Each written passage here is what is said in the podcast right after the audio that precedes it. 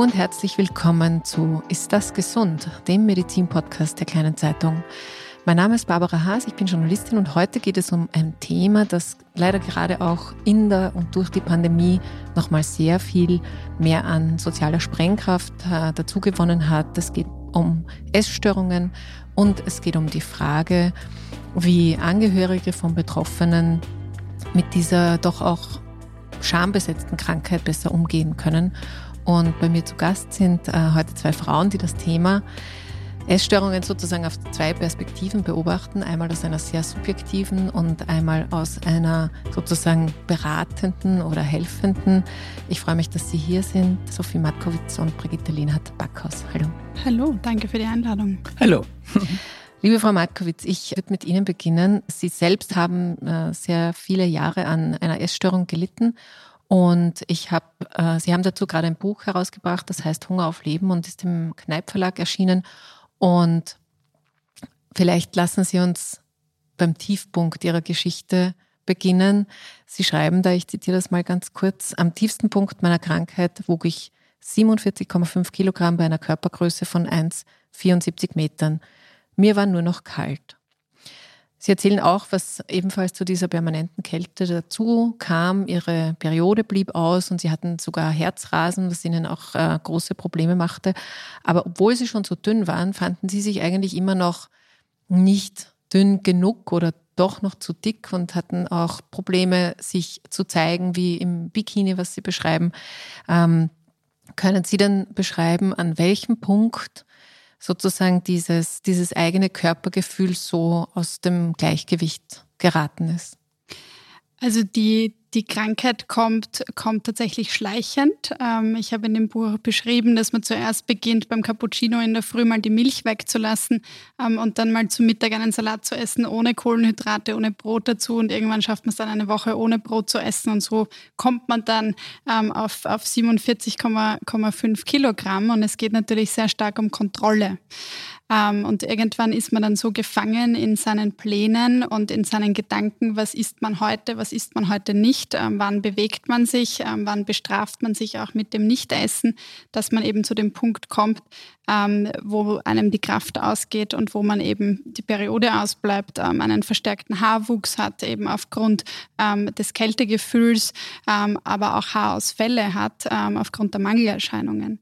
Und ähm, da gibt's dann äh, die, die Tiefpunkte, die immer wieder kommen, zumal weil man selber unheimlich unglücklich und isoliert ist. Man ist gefangen in den Gedanken und eigentlich nicht mehr imstande, soziale Kontakte aufrecht ähm, zu halten, weil man kein guter Gesprächspartner mehr ist, ähm, weil man auch kontrollieren will, mit wem man zu Tisch isst oder eben nicht isst ähm, und weil man schlicht und ergreifend die Kraft nicht hat. Und die zweite Dimension ist dann, dass natürlich die Familie ähm, damit gefangen ist mit einem und äh, mein, meine Familie, Gott Gott sei Dank ähm, mich immer wieder damit konfrontiert hat und mir auch gesagt hat, Sophie, du schaust nicht gesund aus, ähm, so wie du isst oder nicht isst, ähm, ist das einfach nicht gesund und wir müssen etwas tun.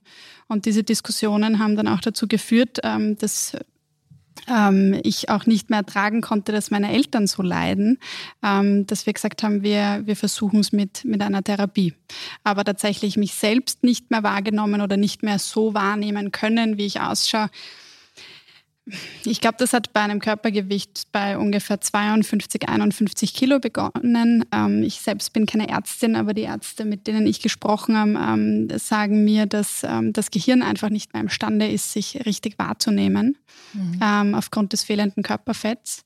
Und ähm, wenn das Gehirn einfach zu wenig Nährstoffe hat, um sich richtig zu sehen, dann beginnt natürlich auch diese Spirale, weil man sich einfach immer viel dicker wahrnimmt, als man tatsächlich ist. Mhm. Ähm, Sie haben schon gesagt, es geht um Kontrolle. Ich würde da gerne also ich würde mir das gerne merken und dann später nochmal zurückkommen darauf. Ähm, liebe Frau Lena Backhaus, äh, Sie haben Sophie in dieser sehr instabilen Phase kennengelernt, äh, begleitet und ihr auch geholfen. Sie sind Therapeutin bei Intakt, dem Therapiezentrum für Menschen mit Essstörungen und haben an diesem Buch ebenfalls äh, mitgewirkt. Und sie geben darin immer wieder ein bisschen Orientierung. Also es gibt äh, so diese authentischen Erzählungen und dann gibt es das ähm, darüber hinaus, was sozusagen dieses ganze Umfeld ist und äh, was bei dieser Krankheit passiert, dass ist wirklich eine recht große Gefahr und deswegen möchte ich auch von Ihnen was zitieren. Nämlich ähm, 30 Prozent der Betroffenen werden geheilt, 30 Prozent kippen in ein anderes Suchtverhalten, 30 Prozent lernen, besser mit der Erkrankung umzugehen und, und 10 Prozent sterben. Ähm, der menschliche Körper hält sehr lange extremen Nahrungsentzug aus, aber dann kann es auch ganz plötzlich zu multiplen Organversagen kommen. Unter den psychischen Erkrankungen hat Magersucht die höchste Sterberate. Jetzt kommen zu Ihnen Menschen wie Sophie an einem Tiefpunkt. Und ähm, was ist denn Ihrer Erfahrung nach so der entscheidende Moment, wo Betroffene oder auch Angehörige von Betroffenen erkennen, dass, dass die Hilfe nicht mehr von einem selbst ausgehen kann? Ich denke, das ist jetzt eine ganz wichtige Frage, die Sie stellen, weil Mütter haben oft das Gefühl, wenn sie merken, da entgleitet ihnen was beim Essen oder ihren Kindern was beim Essen, haben sie lang oder manchmal zu lang das Gefühl, nein, das kriegen wir schon hin. Also ich, ich schaue schon drauf und, und ich, ich äh, mache da Druck und, äh, und dann kommt man in so eine Spirale, wo man als, als Mutter oder als Eltern nicht mehr durchkommt. Weil wenn jemand entschieden hat, gesund zu essen, das ist bei uns immer wieder, äh, wenn ich Erstgespräche mache, und wenn ich frage, wie hat was begonnen, dann, dann sagen alle Betroffenen, ja, ich habe mich entschieden, mich gesund zu ernähren. Dann frage ich immer, und was heißt gesund ernähren für Sie? Und dann sagt sie, na ja, ich habe halt das Junkfood weglassen oder die Süßigkeiten. Habe ich gesagt, na, das klingt jetzt vielleicht noch ein bisschen gesund. Und wie ist es weitergegangen? Sie gesagt, naja, dann kein Fett und keine Kohlenhydrate mehr. Ne? Und wenn, wenn Eltern das bemerken und zu lang das Gefühl haben, sie müssen das, sie müssen das selber in den Griff kriegen oder äh, es wird schon. Denn manchmal freuen sich ja auch Eltern, wenn ein pummeliger Teenager endlich ein bisschen aufs Essen aufpasst. Ne? Also es ist immer so eine Gratwanderung, dass man, dass man möglichst, möglichst früh darüber spricht, was man wahrnimmt, wenn, wenn sich was verändert beim Essen von mhm. den Jugendlichen. Äh, und zwar nicht weniger den Druck aufs Essen machen, als sich kümmern, was, was bewegt sie gerade, was, was, äh, wie geht's in der Schule, was, was machen die Youngsters, also was macht die, die, was machen die Freunde, was hat sich da verändert? Also Sie glauben, das Essen ist auch mehr ein Ausdruck von einem von einer Gesamtsituation Absolut. und nicht als ähm, singulär zu betrachten. Also, Absolut. Ich hab, mhm. wir haben ganz viele Betroffenen, die an sich schlank sind und auch zugeben, sie waren eh schlank. Aber jetzt sind wir wieder bei der Kontrolle, was Sophie gesagt hat. Ja, also sie, und das habe ich auch im Buch geschrieben, Essstörungen äh, entstehen in, in unsicheren Phasen, wo, wo man das Gefühl hat, man kann wenig bestimmen, was so im Außen besteht, äh, äh vor sich geht. Und dann ist es, dann ist so eine Möglichkeit, das Essen kann ich bestimmen. Vielmehr das Nichtessen kann ich bestimmen. Mhm. Und wenn man in diesem, wenn man das Gefühl hat, ähm, einerseits man kriegt Komplimente, weil man ein paar Kilo abgenommen hat, äh, dann will man davon auch nicht lassen. Ne? Und dann verliert man auch schnell den Bezug zum, äh, wie viel sollte ich eigentlich essen, damit mein Körper gesund bleibt, oder an die Panik, jetzt habe ich endlich die Figur, die ich gekriegt habe, von der will ich nicht mehr weg. Mhm. Ja? ja, das ähm, sind natürlich viele, viele Dinge, die auf einen einprasseln, gerade wenn man in so vielleicht so Umbruchsphasen ist, genau. also Pubertät oder bei Ihnen was ja dann das äh, Studium, mhm. also diese, diese. Aber das ist ja auch eine Unsicherheitsphase, ja, ne? klar, so ein Studienbeginn. Ja, klar. Ja, klar.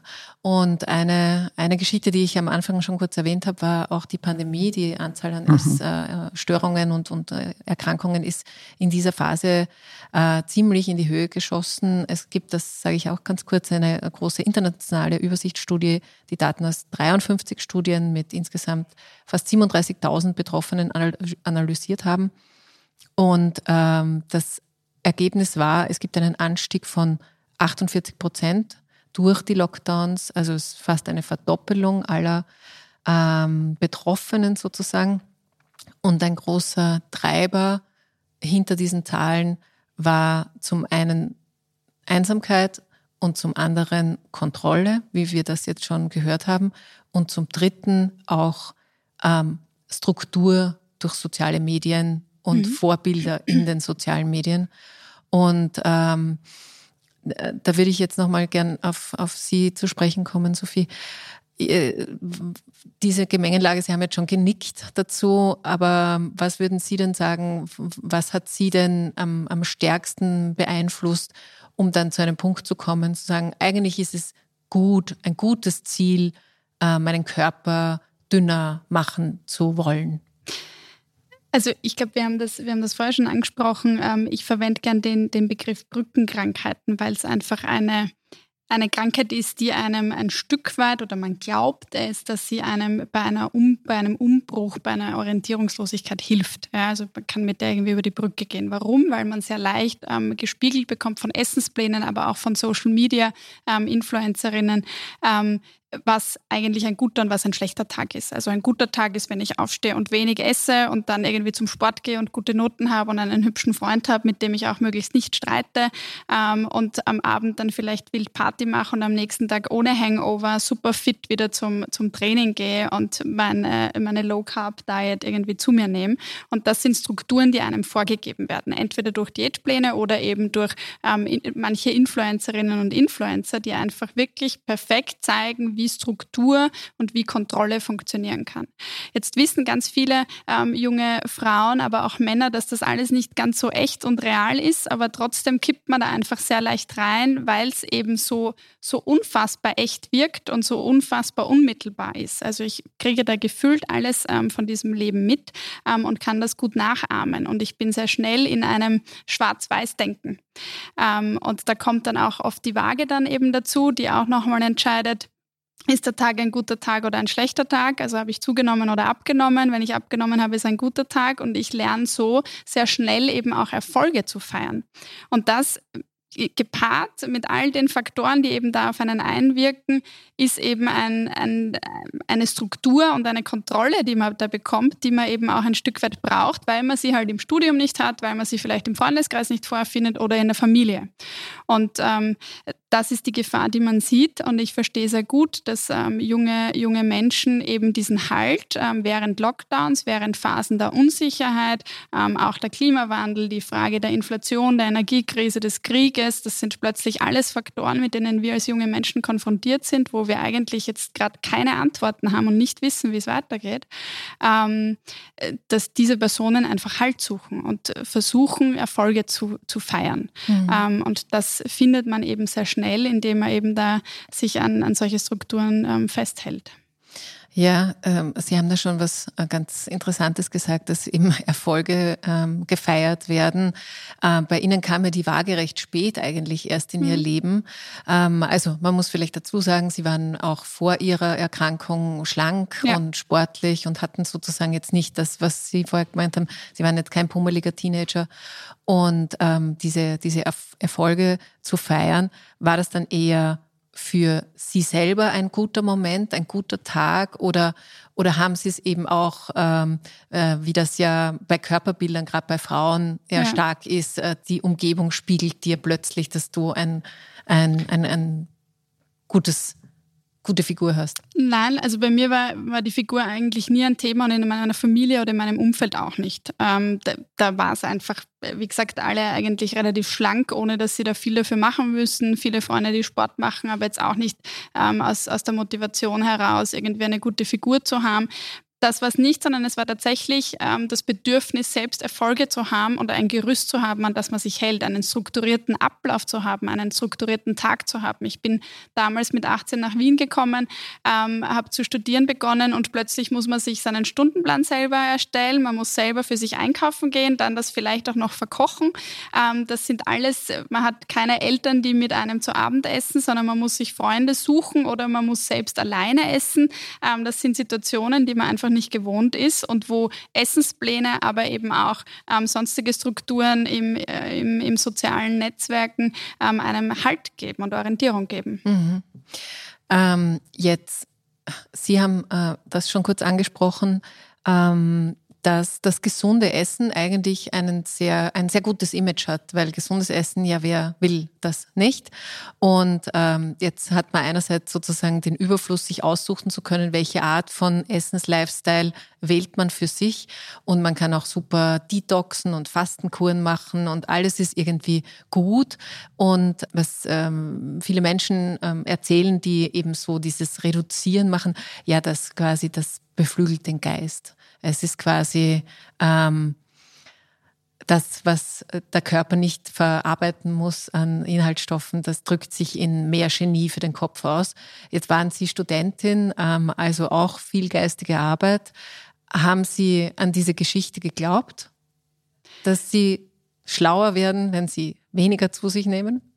Ähm, nein, ich habe an die Geschichte, glaube ich, nicht geglaubt. Und ähm, was man da sagen muss, ist, dass sich die Kommunikation oder die Sprache ähm, in den letzten zehn Jahren massiv verändert hat. Ähm, zu meiner Zeit haben die Joghurts im Kühlregal noch Diätjoghurts oder Fastenjoghurts geheißen. Ähm, jetzt heißen sie High-Protein-Joghurts, ähm, haben aber dieselben Inhaltsstoffe. Und ich finde, das sagt einfach schon ganz viel. Wir haben auf der einen Seite oder als ich in die Magersucht geschlittert bin, ging es noch ganz viel um Diäten und um Abnehmen. Und jetzt geht es eben um diesen Health healthy, sporty Lifestyle, der eben total positiv geframed ist. Mhm. Ähm, und das ist meiner Meinung nach auch noch einmal trügerischer und gefährlicher, ähm, weil ich mir ja eigentlich vornehme, ja total gesund zu sein. Und eigentlich will ich ja gar nicht mager sein, sondern eigentlich will ich ja nur sportlich sein. Ähm, und das führt auch dazu, dass immer mehr junge Männer ähm, davon betroffen sind, weil sie sich von der sportlichen und nicht von der Ernährungsseite ähm, dem Thema nähern und dann halt zuerst ganz viel Sport machen und um diese Erfolge auch besser sichtbar äh, machen zu können, dann eben auch abnehmen, ähm, fettreduzierter und, und ähm, essen und mit mehr Proteinen ähm, sich ernähren, damit eben die Muskeln ähm, auch zur Geltung kommen. Und das ist jetzt irgendwie das, was sich in, in den letzten Jahren auch gesellschaftlich verändert hat. Ja, das ist, das ist ganz interessant. Es gibt eine äh, Wiener Sozialwissenschaftlerin, die heißt Elisabeth Lechner und hat ein Buch verfasst, ähm, das heißt ähm, Riot, Don't Diet. Und da geht es eben um diese veränderten Körperbilder, ähm, mhm. in erster Linie bei Frauen. Das früher war das halt so das Dünne mhm. und jetzt ist es das Fitte. Genau. Sozusagen. Also man, niemand wird mehr dafür gefeiert, wenn man jetzt total mager eben ist, wie Sie gesagt haben. Ähm, aber das, das andere ist halt genau so viel Arbeit und dann muss man, also bis man dem entspricht. Liebe Frau Leonhard Beckhaus, ich, äh, Backhaus, Entschuldigung, ich möchte gern noch auf einen Punkt kommen, den ich da in dem Buch auch immer wieder gefunden habe, nämlich wie gehen Familie, wie gehen ähm, Angehörige um mit dem, mit dem Thema. Also dieses Bedürfnis, sich gesund ernähren zu wollen, ist ja fein, wird sicher von Eltern auch unterstützt und so weiter. manchmal ist es auch selber schon in, im, im Familien, in der Familienzusammensetzung ist es auch schon ein Thema. Aber wo, wo wird denn dieses Verhalten zu einem Suchtverhalten? Weil ich kann ja ein, eine gute, eine ausgewogene oder gesunde Ernährung ja durchaus anstreben. Aber wo, wie, wie verändert sich das aus ähm, Angehörigen-Sicht, dass mein Kind, meine Tochter, mein Sohn dann plötzlich in was Suchtsüchtiges reinkippt? Naja, sie kippen rein, wenn, äh, wenn sie merken, oder wenn, also Eltern ähm, merken es ja wirklich erst, wenn, wenn Kinder sehr bemüht sind, immer den gemeinsamen Mahlzeiten auszuweichen. Und das war ja jetzt im Lockdown nicht möglich. Ne? Und deshalb ist vieles sichtbarer worden. Und äh, es, es, ist, es ist eine schwierige Frage zu beantworten, weil, weil bei manchen geht es ganz schnell dass sie sehr restriktiv mit sich sind und sehr stur sind und mit dieser Sturität auch sehr, sehr launenhaftig wirken. Also ich, ich höre immer wieder von Eltern, dass, dass sich die ganze Psyche von den Kindern verändert, dass sie, dass sie krantiger werden, dass sie die Türen zuschlagen und im Zimmer verschwinden und nicht gemeinsam essen wollen und und manche fragen sich, ist das jetzt pubertär oder äh, wie lange sollen wir uns das jetzt anschauen? Ja, also wie gelassen reagieren wir drauf? Ne? Also ist es immer wieder äh, wichtig für Eltern, zu schauen, wo, wo kriegen sie noch Zugang zu den Kindern oder wie kriegen sie Zugang zu den Kindern oder wo ähm, ist die Spirale, also gerade wenn jemand dünn ist und zum, zum Restriktivessen anfängt, geht die Spirale viel schneller runter. Ne? Mhm. Und ähm, die Launenhaftigkeit kommt. Und da ist es einfach wichtig, der Fehler, also vielleicht die Falle bei den Eltern oder bei den, bei den Müttern, weil die ja meistens eher fürs, fürs Essen zuständig sind, ähm, dass sie zu sehr den, den Wünschen, den speziellen Essenswünschen nachgeben. In der Hoffnung, dass sie, äh, dass sie ja dann essen. Aber sie essen nicht. Und so, so, so kommt es zu einem frustrierten Kreislauf. Ja, die Mutter bemüht sich, kocht extra für das Kind, weil die das und das nicht mehr hat. Und äh, manche Mütter fahren meilenweit, um irgendwelche Brötchen von irgendeinem bestimmten Bäcker zu holen. Und die Brötchen werden dann aber auch nicht gegessen. Mhm. Also da kommt so ein, ein Frustkreislauf in Gang. Aber heißt das um, umgekehrt ähm, sozusagen, dass es wichtig ist, also ähm, einem, einem instabilen Kind, sagen wir mal so, ähm, tatsächlich extra Stabilität ähm, zu vermitteln, indem man sich als Elternteil auch sicher ist, was man selber will? Also bei allem, also ich habe auch zwei Kinder. Ich würde auch sagen, ich äh, kümmere mich um die Bedürfnisse dieser Kinder. Aber wenn die Kinder jetzt äh, finden, sie wollen jetzt keine Jause mehr oder sie wollen, keine Ahnung, jeden Tag um 5 Uhr aufstehen, damit sie alles geregelt kriegen, dann würde ich sagen, das tun wir jetzt nicht. Mhm. Ja, aber Sie haben jetzt äh, das Wort Stabilität erwähnt. Wenn, äh, das ist natürlich wichtig als, als äh, Eltern da eine gewisse Klarheit zu haben und, und den Kindern auch diese, diese Klarheit zu vermitteln, dass gewisse Sachen nicht gehen. Mhm. Und ja. Und, und ähm, aber sozusagen nochmal ein bisschen als, als Hilfestellung vielleicht auch für Eltern, die so ein Thema bei, in der eigenen Familie wittern. Gibt es denn sowas wie echt Red Flags, wo man sagt, da muss man reagieren? Sie haben gesagt, ausweichen von ähm, regelmäßigen gemeinsamen Essen. Gibt es andere Dinge, wo man sagt, okay, wenn, wenn Ihr Kind ähm, in dieser Richtung auffällig wird, dann ist es mehr als eben eine Pubertät mit Tür zuschlagen? Es ist immer so eine Gratwanderung, ne? das, das zu erkennen. Weil was ist Pubertät und was, was ist eine Essstörung? Oder wie schlittert man rein in eine Essstörung? Wichtig ist, ähm, aufmerksam zu sein und äh, man hat ja als Eltern eh ein Gespür dafür, äh, dass jetzt gerade was schief läuft, wenn man Kinder kennt. Und ähm, da lieber früher Gespräche, zumindest Gespräch im, im Gespräch bleiben und nicht nur den Fokus aufs Essen zu legen, sondern äh, mit dieser Veränderung im Essverhalten geht ja auch eine psychische Veränderung rein. Sie lachen nicht mehr so viel oder sie sind, die, sie verlieren ihre Lebensfreude, sagen alle Eltern. Mhm. Ja? Und das ist ja an sich was Trauriges. Und manchmal, wenn Eltern merken, halt, da wird was gefährlich, äh, wollen sie es auch nicht wirklich wahrhaben. So im Sinne, bei uns gibt's das nicht. Ne? Äh, das ist leider auch der Fall. Und es ist, und es ist aber auch wichtig, nicht zu schnell den Teufel an die Wand zu malen. So wie Sie gerade gesagt haben, diese 30, 30, mhm. 10 Prozent. Ja? Also wenn Eltern merken, halt, da, da, da geht was den Bach runter, haben sie ja sofort dieses Szenario, die stirbt uns. Ja? Mhm das wollen sie ja auch nicht hören. Also alles, was, was so an du sollst oder du, du musst und du, äh, du kannst doch nicht äh, anbelangt, das, da, das geht da rein und da raus. Mhm. Naja. Und auch die, auch die ähm, wenn Eltern sehr schnell reagieren, dass sie sagen, wir holen uns Hilfe, ähm, das verweigern sie oft, weil sie ja einen Vorteil haben von diesem ganzen äh, Essen beziehungsweise Nicht-Essen mhm. und wollen davon natürlich nichts wissen. Dann ist es wichtig, dass zumindest Eltern oder, oder Mütter, je nachdem wer am, am meisten leidet unter der Situation, ähm, sich selbst einmal Unterstützung holt, wie, wie umgehen mit der Situation. oder was ist bei uns im Busch oder wie, wie,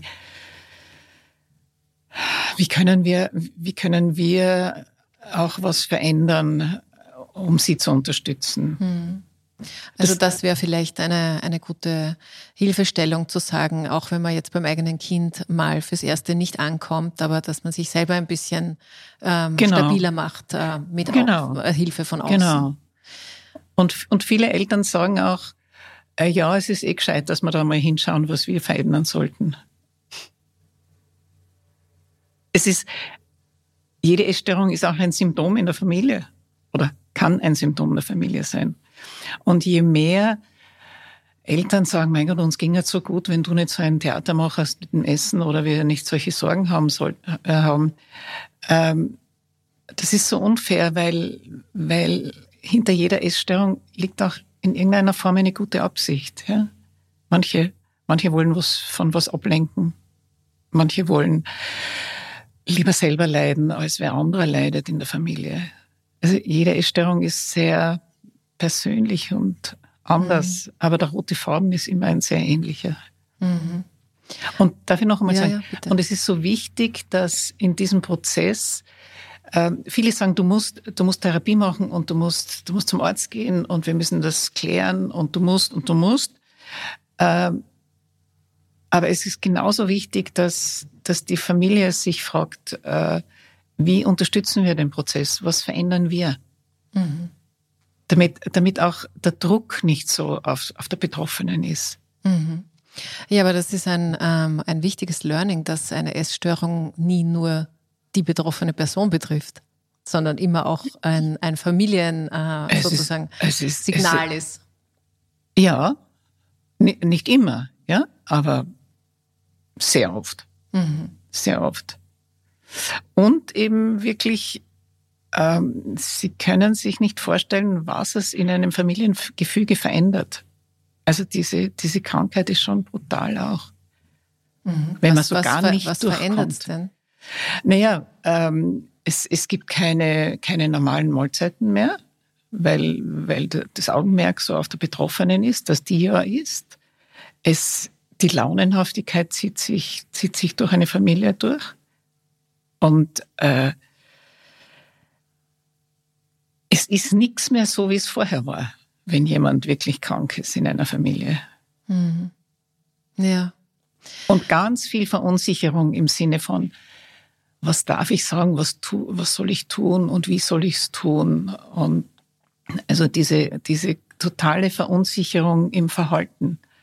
Und leider ist diese, führt diese Verunsicherung meistens dazu, dass man, dass man die Krankheit nährt und nicht die nicht die Betroffene mhm. unterstützt. Ja, das ist, ähm, das klingt jetzt schon total kompliziert und man soll sich wahrscheinlich frühzeitig Hilfe holen, äh, in welcher, in welchem Ausmaß auch immer. Ähm, liebe Frau Markowitz, ich würde äh, gerne nochmal zu Ihnen kommen, weil wir waren ja ähm, anfangs mal bei der Kontrolle. Ich habe ein zweites Wort gefunden im Buch, ähm, das für Sie sehr bedeutsam war oder ist, das heißt Perfektion. Und, ähm, und, und sowohl Kontrolle als auch Perfektion, glaube ich, passen total gut in ein System. Jetzt haben wir schon gehört, ich kann den eigenen Körper, den eigenen Tag kontrollieren. Ich kann sozusagen in einer unsicheren Welt mhm. mir selber Sicherheit generieren. Und ich kann darin auch richtig gut werden. Also ich kann quasi Perfektion hier leben und, und dafür wird man auch belohnt. Also sozusagen, das ist auch in einer, ist ein Stück weit auch leistungsgesellschaftlich ähm, äh, durchaus ein, ein, was Gutes. Mhm. Und was ich mich frage ist, wie geht es Ihnen denn heute mit diesen Begriffen? Also mir geht es mit, den, mit, mir geht's mit den Begriffen heute ähm, tatsächlich sehr gut. Ähm, ich habe gelernt, dass Perfektionismus ähm, nichts ist, was mich ähm, den ganzen Tag begleiten muss und ich nicht perfekt sein muss, sondern ich bin einfach ich. Ähm, und meine Freunde sind meine Freunde ähm, und ich bin, ich bin nah bei mir. Ähm, das ist meine Art und Weise, perfekt zu sein. Ja. Mhm. Ähm, ist Leistung aber etwas, ähm, was mich weiterhin prägt oder was ich, bin ich weiterhin leistungsorientiert? Ja, klar. Ich arbeite aber für mich und nicht gegen mich. Und ich glaube, das ist das Wesentliche, was man in der Therapie auch lernen muss, dass man diesen Perfektionismus oder diese Leistungsorientiertheit für sich einsetzt und für seine Gesundheit einsetzt, ähm, aber niemals eben auf Kosten seiner Gesundheit einsetzt.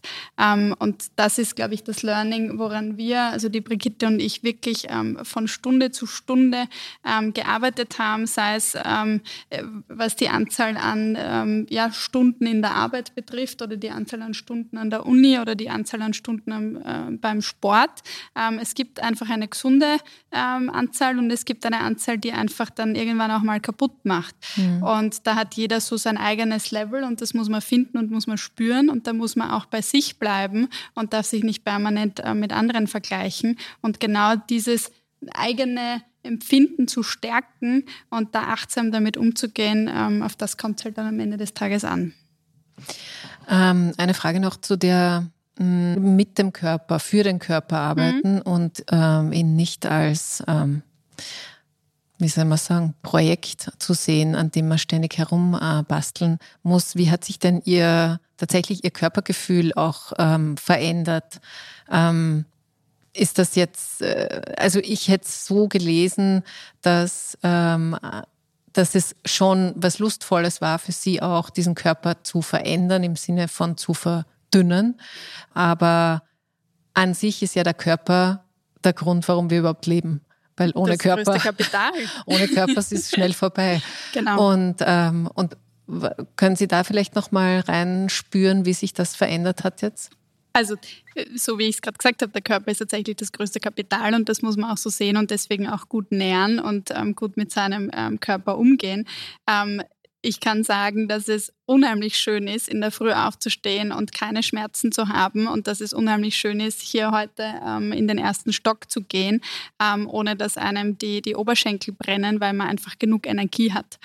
Und ähm, das mal gespürt zu haben, ähm, wünsche ich niemandem, ähm, mhm. aber es immer wieder in Erinnerung ähm, sich zu rufen, was es eigentlich bedeutet, unterernährt zu sein und was ein Körper dann einfach nicht mehr leisten kann. Und das bedeutet auch, unkonzentriert in der Arbeit zu sein oder unkonzentriert auf der Uni zu sein, ähm, weil man einfach keine Energie mehr hat ähm, oder auch schlaflose Nächte zu haben, weil man so hungert. Ähm, das will man nicht mehr erleben und man hat einfach eine ganz andere Vitalität und Freude, auch im Umgang mit, mit Freundinnen und Freunden, ähm, als man das vorher ähm, als, als Mensch mit Essstörung haben kann. Ähm, und von dem her fühlt sich das schon ganz gut an und ist die Waage auch kein, kein Symbol mehr oder äh, kein Richter mehr darüber, ob ich mich gut oder schlecht fühle, sondern eigentlich ähm, das erste Spüren am Morgen, wie es mhm. mir geht. Haben Sie denn noch eine Waage? Ähm, nein, tatsächlich nicht. Wir haben keine. Wir sind umgezogen und ähm, die Waage war total alt und verstaubt und hat nicht wirklich gut funktioniert, ähm, laut meinem Ehemann. Und deswegen haben wir die auch nicht mehr. Und mhm. ich bräuchte sie auch nicht.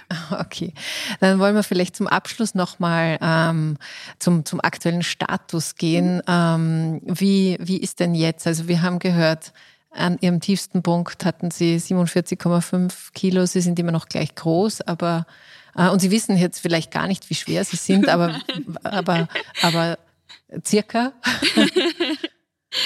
ich glaube ein bisschen unter 60. Okay. okay. Genau, also schon, das heißt. schon deutlich ähm, und man merkt auch am Körper, dass der wieder tadellos funktioniert. Ja, sehr schön. Auch bei Ihnen noch äh, zum Abschluss, was war in der Zeit mit der Sophie, die Sie ja jetzt doch eine Zeit lang begleitet haben, ähm, für Sie der sozusagen vielleicht der prägendste Wendepunkt? Äh, wo haben Sie das Gefühl gehabt, ja, hier bin ich auch als Therapeutin quasi auf einem guten Weg? Na, der erste Wendepunkt war das kleine Wörtchen so. Und dann ist es einfach Schritt für Schritt und Stunde für Stunde äh, immer wieder in eine gute Richtung gegangen. Und manchmal ist es auch wieder rückwärts gegangen und dann wieder vorwärts gegangen. Also das ist schon auch ein, ein Prozess. Und ein Prozess, wo es ums Jetzt geht und oft auch ums Vergangene, dass man das, dass man alte Glaubenssätze aufweicht oder äh, also ich, ich kann gar nicht sagen, was jetzt so wirklich der bei der Sophie war es vielleicht hilfreich, dass dass sie Vorhaben gehabt hat, wo dann die Ärztin gesagt hat, ja, aber das geht nur mhm. wenn mehr Kilo sind. Ich denke, das war, das war sehr hilfreich, ne? weil, weil äh, sie wollte was und ähm, dann war dieser Wunsch, äh, das möglich zu machen, größer als dieses, also dann, dann sind diese restriktiven Gedanken ähm, einfach mehr in Zaum gehalten worden. Mhm. Und ist es grundsätzlich so äh, bei Essstörungen, dass es so ist wie bei AlkoholikerInnen, dass man das einfach bleibt und man ist äh, sozusagen, man ist nie ganz äh, weg davon? Oder? Das fragen, das fragen uns viele. Ähm, ich sage gern, dass äh, wir alle haben immer wieder Themen mit Essen und auch unsere Sprache zeigt, dass, dass viel, viel, äh, viel Befindlichkeit auch mit dem Essen zusammenhängt. Und wenn jemand eine Essstörung überwunden hat, ähm, dann ist es, sage ich gern, dann ist das Essen ein guter Parameter. Im Sinne von, äh, wenn, wenn sich beim Essen was verändert, dass man schneller draufkommt, wo passe ich gerade nicht auf auf mich? Was, was läuft denn gerade schief und ich merke es nicht? Mhm. Also das, die Veränderung beim Essen sollte eine kommen, äh, ist ein guter Parameter, schnell besser auf sich aufzupassen. Mhm. Ja gut, also auf sich aufpassen, ja, das haben wir jetzt gelernt. Vielen lieben Dank, Sie beide, äh, für das Gespräch. Ich sage das nochmal ganz kurz. Das Buch heißt Hunger auf Leben, ist im Kneip Verlag erschienen und ich verlinke das natürlich auch in den Shownotes. Was ich ganz schön gefunden habe in dem Buch waren tatsächlich, es ist sogar farblich abgezirkelt zwischen den ähm, Erlebnissen und, und sehr persönlichen Schilderungen von Sophie und dann den gelben Seiten sozusagen, die für Betroffene und für Angehörige sehr wichtige und vielleicht auch entlastende Infos bieten. So, und wenn Sie weitere Informationen noch haben wollen äh, zu den Auswirkungen, auch was die Covid-Pandemie in puncto Essstörungen ähm, gemacht hat, ich verlinke eine Geschichte, die wir hatten in der kleinen Zeitung unlängst und es gibt aktuell auch noch eine große Reportage, die ist ähm, zeitgleich in der gedruckten Zeitung vom Grazer Tageszentrum für Essstörungen, wo man auch versucht, die Lücke zwischen Klinik und Zuhause zu schließen. Ich bedanke mich, dass Sie dabei waren und wenn Sie das möchten, dann hören wir uns in 14 Tagen wieder. Bis dahin alles Gute und bleiben Sie gesund.